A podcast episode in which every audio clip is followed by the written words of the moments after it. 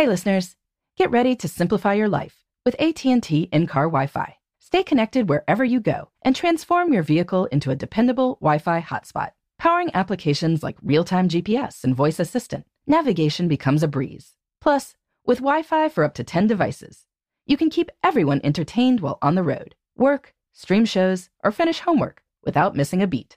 Discover the convenience for yourself and see if you're eligible for a free trial at att.com slash in-car Wi-Fi. Always pay careful attention to the road and don't drive distracted.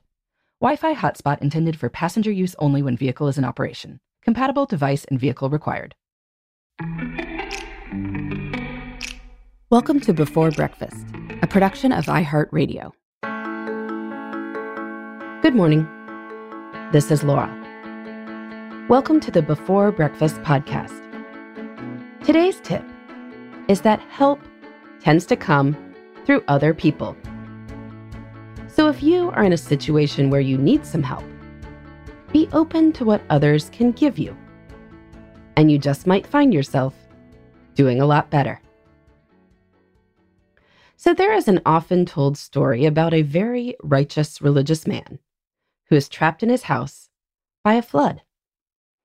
As the water rises, he prays that God will rescue him. A rescue team comes by, but he waves them off because he is certain that God will intervene. Then a boat comes by, and he waves that off too. Finally, a helicopter hovers outside his window, but he is still waiting for the Almighty. Alas, that doesn't happen. And when he finds himself at the pearly gates, he asks God what went wrong. God, frustrated, notes that he sent a rescue team, a boat, and a helicopter. What else was he supposed to do? Now, I imagine that most of us aren't that stubborn. But all of us can realize that when we need help in life, most likely that help is going to come in the form of other people. If you are depressed, you can hope that the depression will go away. And it might. But most likely that will happen through the care of a physician, the help of a therapist, and the support of family and friends. You can hope to find a job that won't make you miserable, but that new job will most likely come through an old colleague or a neighbor who knows someone who is hiring and puts in a good word for you. Even something like finding a new place to live is likely going to be the result of someone forwarding you a listing that she saw. We simply can't be aware of everything in the world. And the more deeply you are in a problem, the less likely you are to know the solution. It's going to have to come from somewhere else. This seems simple enough, but I think a lot of us don't think about reaching out for help and being open to the help that is offered nearly enough. We don't want to take advantage of people, and we shouldn't. But if a friend asked you for something that was within your power to do, my guess is that you would be happy to do it.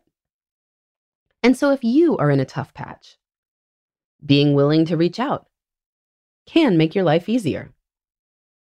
A neighbor just might be willing to run to the drugstore for Pedialyte if you are stuck home alone with a sick kid. On a recent flight, a woman asked the flight attendant if she could ask us all to sit for twenty seconds, so she could leave the plane to make a very tight connection. So the flight attendant asked, and we did. And everyone wished the woman good luck as she hustled down the aisle. And if people offer to help, take it. My accountant recently offered to do something for me that perhaps I could have figured out with a very long call to the I R S. But she was going to be a lot faster. A parent who was already at an event offered to drive my kids home, so I didn't have to go out in the rain with my little ones.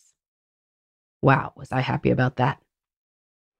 If you are a nice and normal person, you probably don't make unreasonable requests, and you help others when you can as well. So go ahead and make life easier for yourself by saying yes to the help that is offered and asking for what you need. If you believe the story of the man with the boat and the helicopter, even divine help is going to come through other people. So be open to it, and you will probably wind up better off. In the meantime, this is Laura. Thanks for listening. And here's to making the most of our time.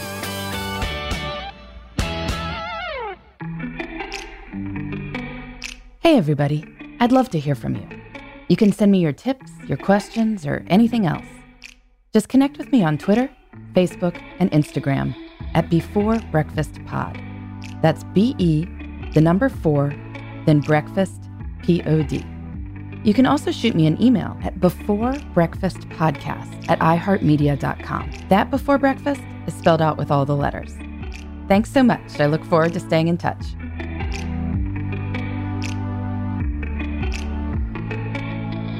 Before Breakfast is a production of iHeartRadio. For more podcasts from iHeartRadio, visit the iHeartRadio app, Apple Podcasts, or wherever you listen to your favorite shows.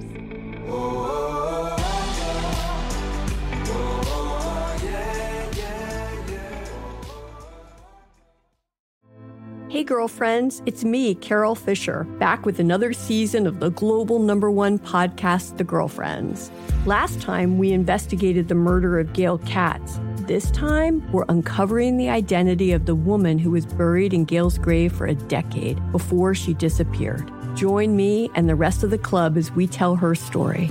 Listen to season two of The Girlfriends, Our Lost Sister, on the iHeartRadio app, Apple Podcasts, or wherever you get your podcasts. Something that makes me crazy is when people say, well, I had this career before, but it was a waste. And that's where the perspective shift comes, that it's not a waste, that everything you've done has built you to where you are now.